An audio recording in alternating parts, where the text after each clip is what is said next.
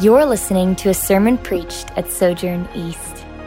At the very beginning of the Bible, we see God's good vision for the world creation in harmony with humanity, and humanity in harmony with God. Join us for our series, Sacred Genesis 1 and 2. Today, our scripture reading will be from Genesis 1 1 through 25. And because this passage is lengthy, you can remain seated. In the beginning, God created the heavens and the earth. Now the earth was formless and empty. Darkness was over the surface of the deep, and the Spirit of God was hovering over the waters. And God said, Let there be light. And there was light. And God saw that the light was good, and he, separ- and he separated the light from the darkness. God called the light day, and the darkness he called night. And there was evening, and there was morning, the first day. And God said, Let there be a vault between the waters to separate water from water. So God made the vault and separated the water under the vault from the water above it. And it was so. God called the vault sky. And there was evening, and there was morning, the second day. And God said, Let the water under the sky be gathered to one place, and let dry ground appear. And it was so. God called the dry ground land, and the gathered waters he called seas. And God saw that it was good. Then God said, Let the land produce vegetation, seed bearing plants, and the trees on the land that bear fruit with seed in it according to their various kinds. And it was so. The land produced vegetation, plants bearing seed according to their kinds, and trees bearing fruit with seed in it according to their kinds. And God saw that it was good. And there was evening and there was morning, the third day. And God said, Let there be lights in the vault of the sky to separate the day from the night and let them serve as signs to mark sacred times and days and years, and let them be lights in the vault of the sky to give light on the earth. And it was so. God made two great lights the greater light to govern the day, and the lesser light to govern the night. He also made the stars. God set them in the vault of the sky to give light to the earth, to govern the day and the night, and to separate light from darkness. And God saw that it was good. And there was evening, and there was morning, the fourth day. And God said, Let the water teem with living creatures, and let birds fly above the earth across the vault of the sky. So God created the great creatures of the sea and every living thing with which the water teems and that moves about in it, according to their various kinds, and every winged bird according to its kind. And God saw that it was good. God blessed them and said, Be fruitful and increase in number, and fill the waters in the seas, and let the birds increase on the earth. And there was evening and there was morning, the fifth day. And God said, Let the land produce living creatures according to their kinds, the livestock, the creatures that move along the ground, and the wild animals, each according to its kind. And it was so. God made the wild animals according to their kinds, the livestock according to their kinds, and all the creatures that move along the ground according to their kinds. And God saw that it was good. This is the word of the Lord. Hey, good morning. You know, one of my uh, favorite novels is uh, kind of a science fiction classic called A Canticle for Leibowitz. And it's really, it's a sprawling story that covers a couple thousand years and, the, and it's a post-apocalyptic story. So there's a nuclear war that happens in the 20th century. And then the story takes place over that and a long time after that. And the, the main place the story starts is in the 26th century. And what you have is because of the nuclear war, people that had survived it were they turned against all the scientists and they turned against all the educated people and killed them. And basically so you have just these remnants of people living that don't really have much knowledge of the past. And yet you have these you have these monks who have discovered relics like little transistors and little notebooks and things like that. And now several centuries later they have these relics that they're dedicated to and they preserve. They even are willing to die to, to save and preserve, and they try to make sense of them. But because they don't know the original story, they don't know the, the story from which these pieces came, they're really confused by them. It's this very powerful story. And I was thinking about that this week as I was meditating on our text for today. Because what we have here in Genesis chapters 1 to 2 is what we can call an origin story. It's the story that is meant to help us make sense of the world. In fact, this today we're starting a nine week series just in, in, chapters one and two of Genesis that'll lead us all the way up to Advent. And Pastor Kevin and I are both very excited about digging into this really foundational earth of the Bible, giving us this ultimate origins story. And that's really what it is. In fact, every culture, every society, every organization, every people group has an origins story. So, whether you think about the United States, we have the stories we think of with George Washington and Benjamin Franklin and, and Thomas Jefferson and the Revolutionary War. If you think about the ancient Romans, they had a really important story that kind of guided and shaped them called the Aeneid. If you think about uh, Islam, they have a, the same starting point as the Jewish people, but then the, the story of their understanding of who they are takes the sharp turn with Ishmael.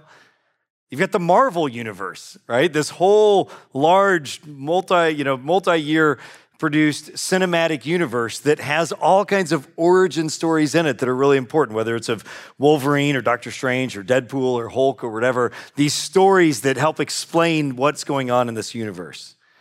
Buddhism, Hinduism, the Mayan people, people from Myanmar, Chick fil A, um, Dick's Sporting Goods. If you walk into there, you'll see it's got like an origin story on the side there. You've got Chicago Cubs. Every people, every society, every group has an origin story because we as humans, we need a frame, we need an understanding of where we came from and who we are. Sojourn has an origins story. Sojourn East is actually part of something that started before Sojourn East existed. Sojourn Church, a little over 20 years ago, you had a talented group of young artistic punks, some of you here, uh, who loved Jesus and who wanted to do church in a different way. And so they had a lot of candles and they served Captain Crunch at the back of the service every Sunday. Don't get any ideas. We're not going to start doing that, right? But in God's grace, these people God blessed them and they grew. And eventually, just over 10 years ago, some of them moved out here and planted a new church. And now we have this building. And now this is part of my story and it's part of your story. It helps me understand myself and it helps you understand yourself. And it turns out that the Bible also has an origin story. It's one that is bigger than the founding of any particular church or any particular country or organization or group. The Bible is telling us the origin story of how the world itself came into being and who was there. Now, you've probably heard this story, especially if you grew up around church or even just in a kind of Western civilization. You've probably heard the story, but I want to go back today and look at the first 25 verses of Genesis to help us understand the treasure trove of what's being said there. So I want to unpack this story. If you have a Bible, it'd be great for you to look along with on your phone or to open a Bible to, to follow along because I won't read all the verses, but we'll refer to several of them. So Genesis 1 1 is probably the most famous sentence in the entirety of human history because the Bible is the most famous book in all of human history. And there it is, right at the beginning. It says, In the beginning, God. And it's not a mere coincidence or accident that the Bible begins this way with God Himself as the first subject of the first story. In fact, in the next 35 verses that go into Genesis 1 into chapter 22, God is going to appear 35 times. And over the course of the whole Bible, he will continue to appear all the way down to the book of Revelation. When, you, when it talks about a new Genesis, a new creation, that will be God is there as well. So God is the central character all throughout. And then the question is okay, well, what do we learn about God from this origin story? And we learn a lot. We learn that he is the one, the singular God, who created everything that exists what the Bible calls the heavens and the earth. That means the farthest reaches of the skies and the planets and nebulae, all the way down to the smallest detail on earth. And we call this creation ex nihilo, which just means creation out of nothing. Because you see, the Bible says that God alone existed before there was time, before there was matter, before there was space, and that He is the singular source of everything that came into being. Now, maybe for you, that sounds like, well, that's old news. I've heard that all my life. What you need to understand is that this thousands of year old understanding of the world, when you put it into its, its ancient context, this is crazy sounding. This is completely unexpected. Because you see, there were lots of other ancient peoples besides the Jewish people Sumerians and Akkadians and Babylonians and Egyptians, and they also told origin stories. They told a story about how creation came into being, but they were very, very different. In fact, they were all the same, and this one is very different. And what the sameness was, was that all the other stories that people have told about how the world came into being, even modern ones, all of the stories involve conflict. All of them involve some kind of semi powerful God or forces who are fighting with each other, and that creates the world as we know it. But the biblical story is totally different than that. For example, there's a very famous story, the Enuma Elish epic, where you have this goddess um, named Tiamat, which means basically the deep. It's this belligerent ocean goddess who battles against the god Anu, and then another deity, Marduk, comes in and kills Tiamat and splits her body like a shellfish, it says, and the split body creates heaven and earth. The Egyptians had a very similar one that involved procreation, that heaven and earth is created as a result. But the biblical story is so different than every other story that has ever existed about how the world came to be. It says that there is a singular God who is personal and by his own self spoke and created all that came into being, everything. In fact, when you read those other stories from ancient times, you feel like you're reading something that should be in a history textbook. It feels so dated. It feels so obviously mythological. But when you read the Genesis story, it has this sense of the universality of its claim. And then if you look at Genesis 1 2, it tells us that the world that God was that He created from Himself was at first formless and void. This great Hebrew poetic, poetic expression, tohu vavohu is the, is the phrase. So there's this watery abyss, and the Spirit of God is sovereignly ruling over all of it. And then in the midst of this chaos, God speaks, Yahi or, let there be light. Or, as most Hebrew scholars would say, he actually sung these words that God is singing out of his being creation into existence. And if you've read C.S. Lewis' The Magician's Nephew, when he goes back in time and tells about the, the creation of Narnia, I think he picks up on this, is what Hebrew scholars understand that Aslan is walking around this, this void and singing Narnia into existence. This, I think, is what the biblical story is telling us as well. And this speaking or singing of all things into being sets off the ultimate origin story that the one singular sovereign God created everything over six days or six seasons or time periods. And people have been memorizing and reciting and studying this chapter of first chapter of Genesis for millennia. And I want to show you how it works very briefly. I've got a table here that we put together that helps explain that what people have long recognized is that the way the creation account is told is that it's in two parallel halves days one, two, and three, and days four, five, and six. And what happens on in the first set of days is that there's the formation of all things out of God's singing. And then in the second half, you have the filling of all of this. So in day one, for example, God spoke or sang by his own power, and light entered into the darkness and creates a separation. There's no sun or moon yet. That happens in day four.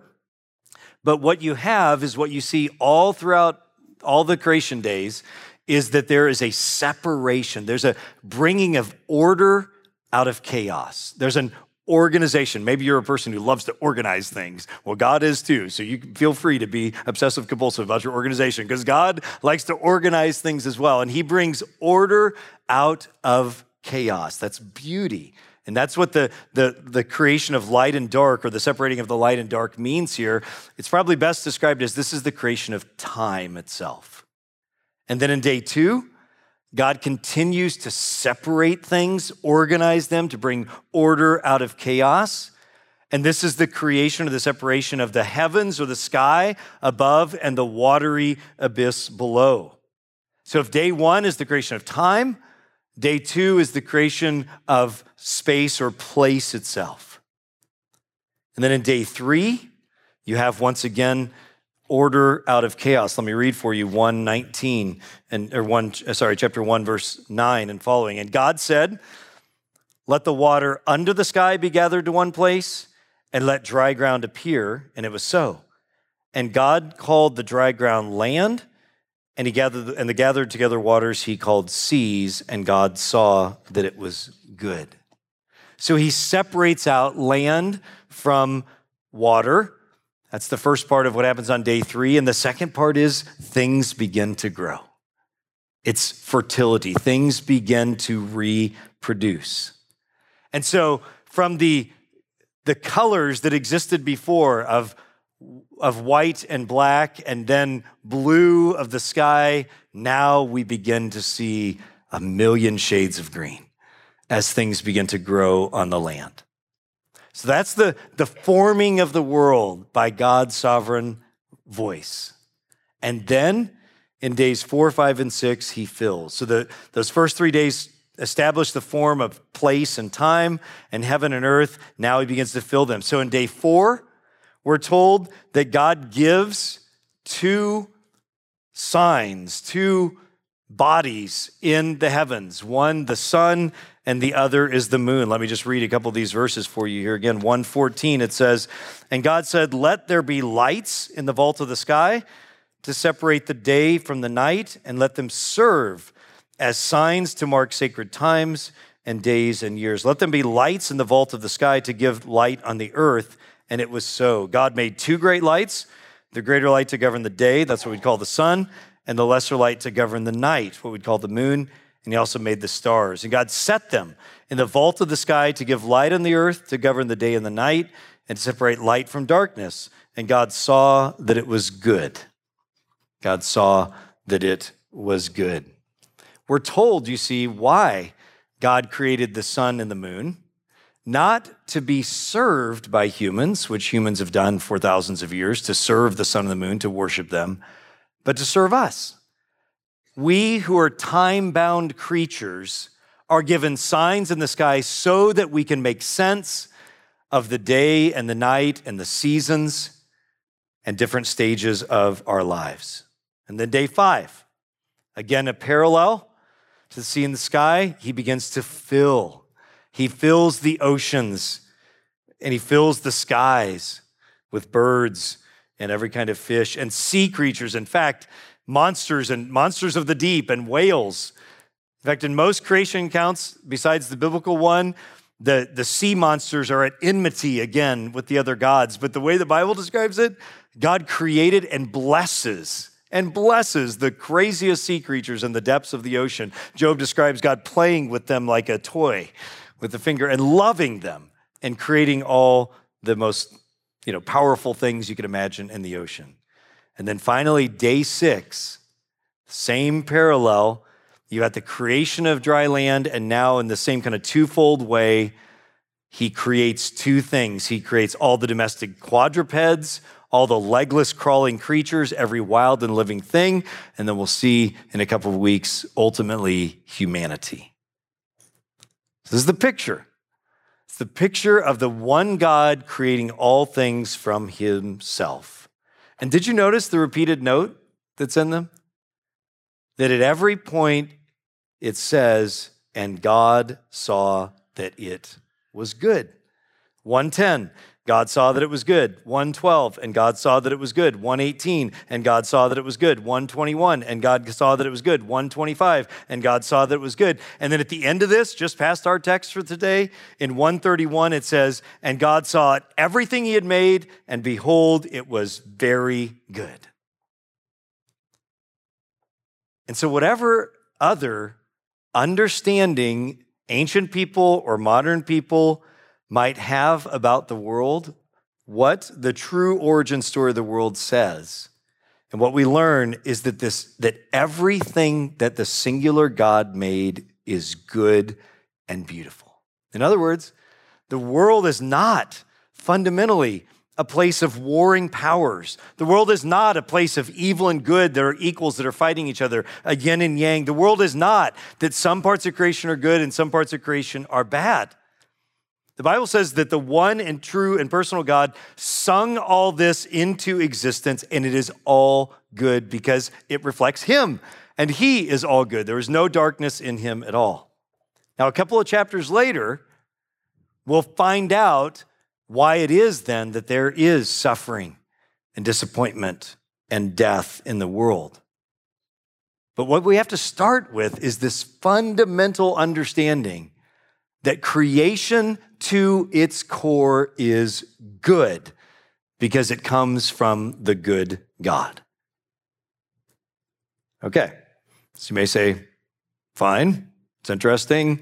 I've heard all that in Sunday school. What am I really supposed to do with this? I mean, what is, how do you live life in light of that? Okay, it's fine. You might, is this just an interesting description? I mean, I've got cancers and taxes and travel baseball club schedules and disappointments and hurts and wounds. Well, today, as we begin this nine week series, just looking at, at, our ultimate story, instead of giving you a bunch of application, I want to just give you two declarations that I think this text is giving us as a call, as an invitation to respond. So, two declarations that I think are an invitation to respond. So here's the first declaration, and simply is this this is our God. First, I want to invite you to consider what the Bible is saying that this is our God. Friends, this teaching about how the world came to be came to be is not just meant to kind of give us abstract ideas it's not just for Sunday school, it's not giving us data to weigh into scientific debates. The whole story of the world, the story of this whole world, is meant to direct us to look around and recognize that everything that we see has come from the one true God. So this means snowy mountain peaks that are 27,000, 28,000, 29,000 feet high, all the way down to lush green valleys where every square inch is covered with a thousand colors of green vegetation. Vast oceans full of millions of marlins and groupers and tuna swimming together in, in joyful patterns schools of hammerhead sharks and pufferfish, those weird bottom of the sea anglerfish. Do you think did God really create that? Yes, He did. The, the, you first saw in Nemo. You remember when we all first learned about the anglerfish? Those phosphorus plankton that you can swim with, as I have in the warm January ocean of New Zealand, that float around you happily. Seas of golden flowing wheat with perfectly symmetrical heads of grain that joyfully sway as the wind blows across the fields of Nebraska. 10, 11, 12 feet tall, row after row of corn. Illinois corn, where each individual cob that has thousands of weight, the ability to produce thousands of other plants, is wrapped individually in their own green vegetative pocket. Porcupines, kangaroos, giraffes, baby rhinoceroses, friendly chimpanzees, freaky looking orangutans, zebras. You have to know God has a sense of humor when you see a zebra. It's like the joke horse, right? Lynxes, stealthy panthers, ostriches, screeching eagles, lazy eyed cows. Some cows up in Scotland have hair so long they look like hippies. Herds of gazelle nuclear fusion, DNA helixes that contain the blueprint of every living thing, thunderstorms, Saturn's rings, asteroids, deserts where the wind blows over and creates these pieces of art, elaborate ant colonies, rabbit warrens, peacocks, waterfalls, exploding stars that you can see with the Hubble telescope. Did you see the sunrise this morning? Your 11 o'clock hour people, you weren't up. But there was a great sunrise. I was up and I saw it.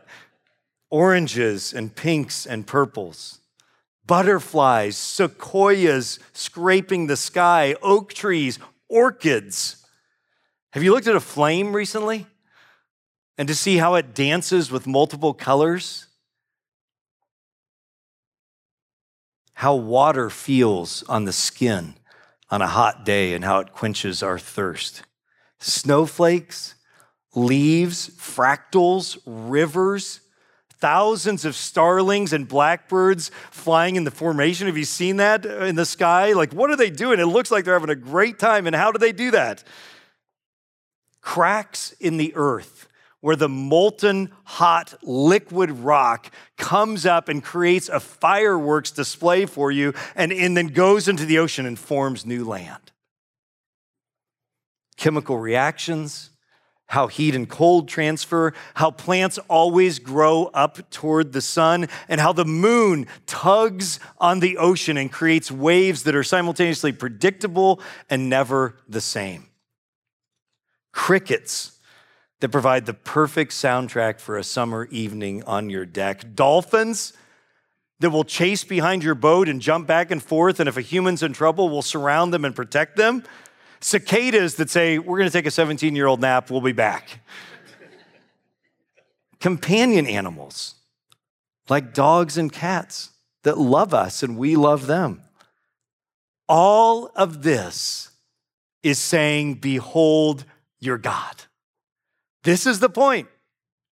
I love the way C.S. Lewis describes it, describing God as an emperor. He says, in order that we finite beings may apprehend the emperor, he translates his glory into multiple forms, into stars, wood, waters, beasts, and the bodies of men.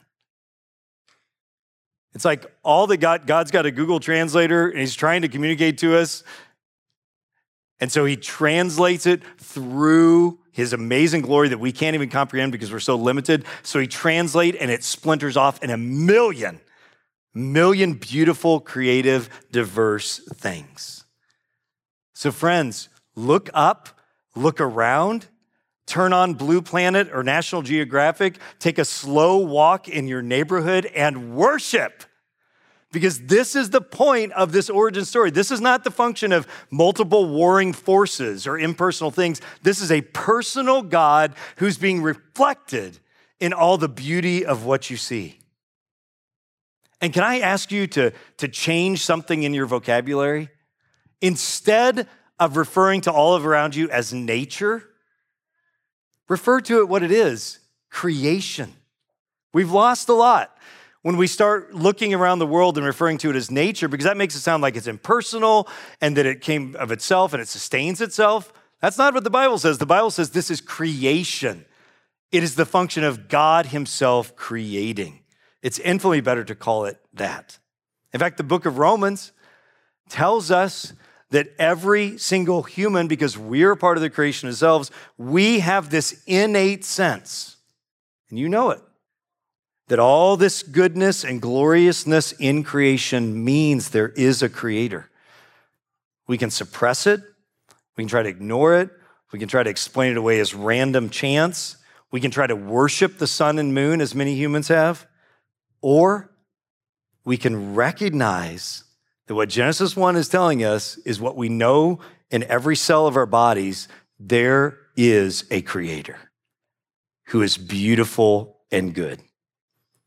And you see, you don't, you don't have to be one of these people, which I like a lot, who are into nature. For some of you, you're totally into nature or maybe creation, we can call it. Some of you, when you go outside, you just itch, right? I'm not talking about just the people who are into creation or into nature. If you're, some people are going to be, but every Christian needs to be into creation. That is recognizing the beauty and goodness that it reflects God Himself, that God is exploding out with goodness and love.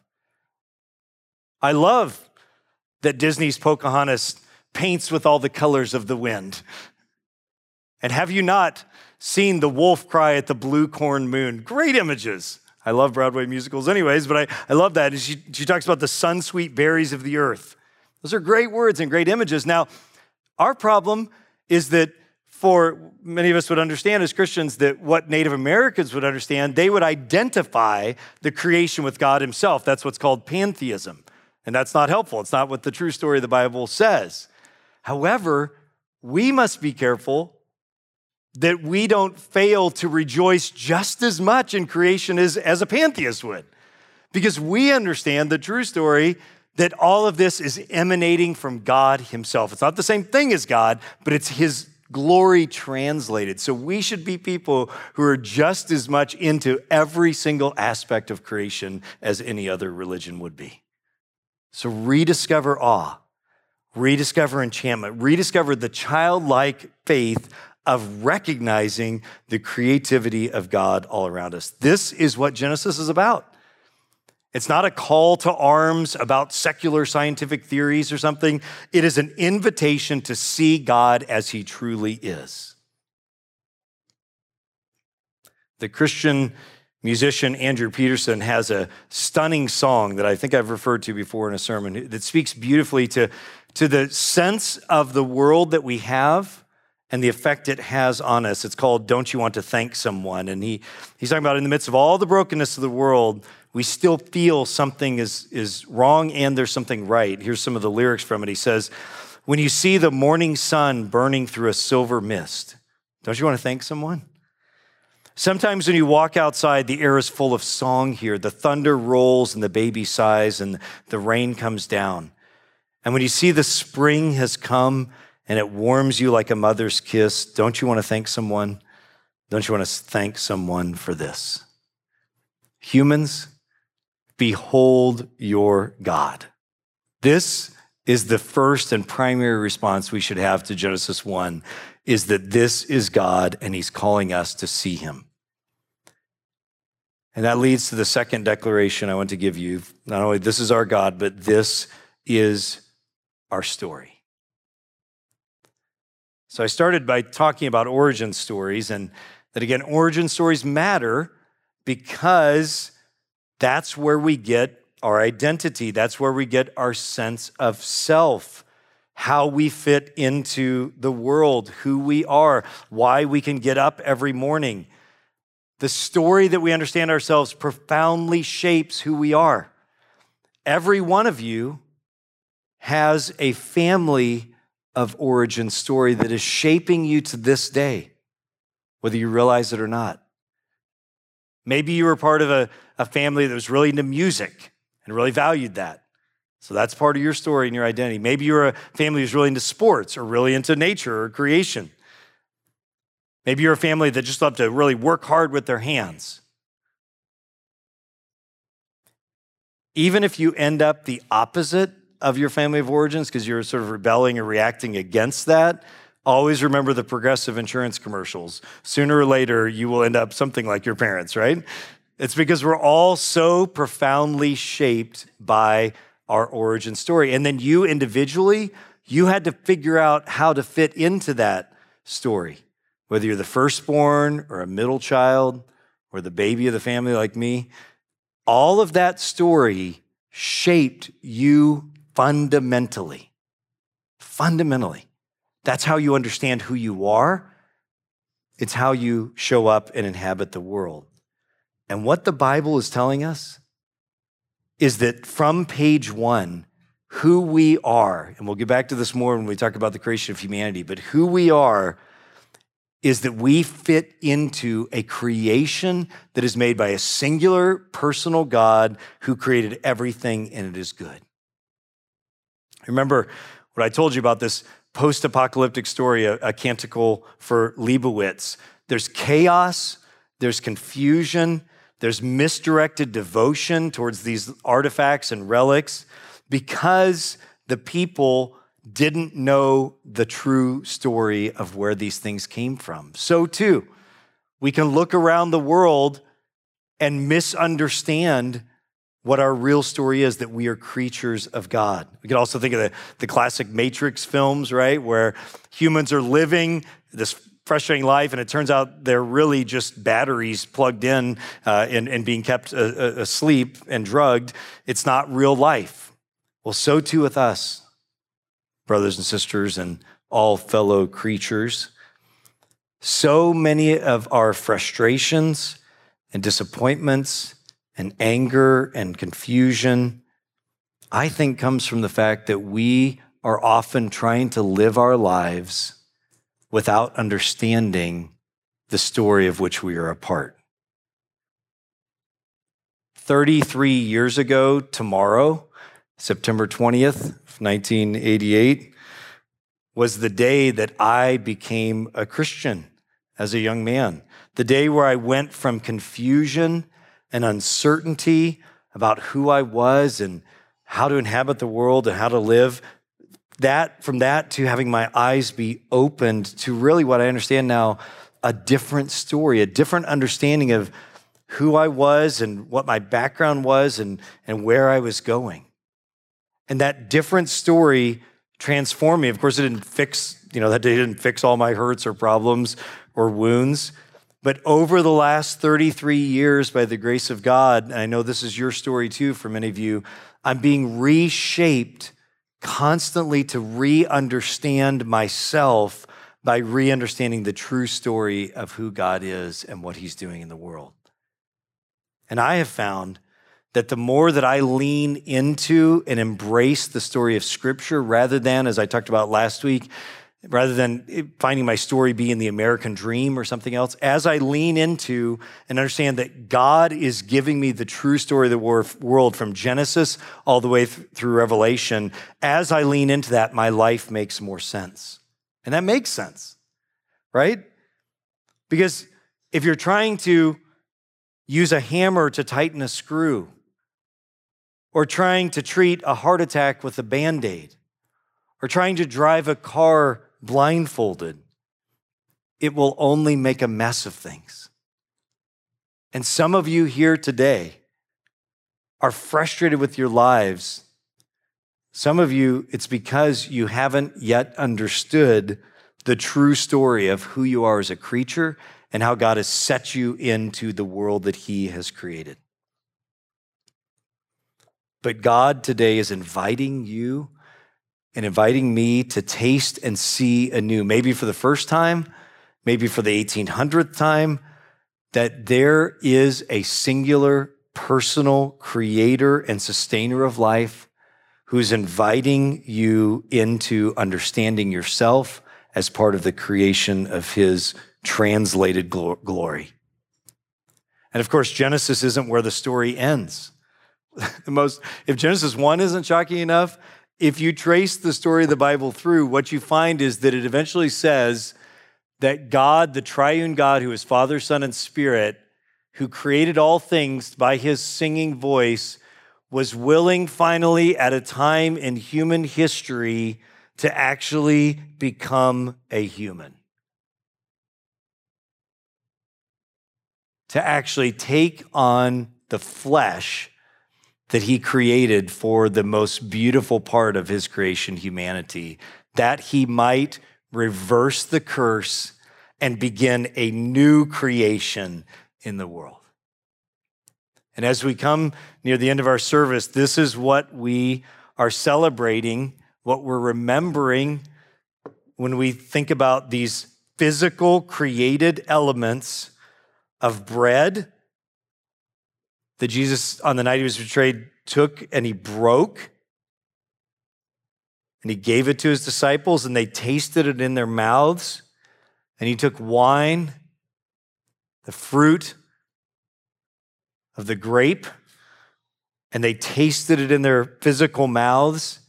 And these became everlasting physical symbols to remind us that we're created beings who are in need of redemption, of purchasing, of healing that we get through the one singular God who in the Son became a human. And so I'm going to pray. I'd encourage you, if you're a Christian, partake of these elements, rejoicing in the, the physicality of the world that God has made and its sacredness.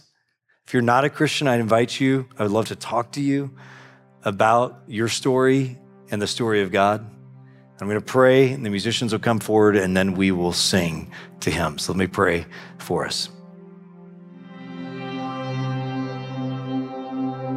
I'm Kevin Jameson, lead pastor at Sojourn East. Thanks for listening. For more sermons, info about our church, and ways you can support the ministry of Sojourn East, visit sojournchurch.com/east.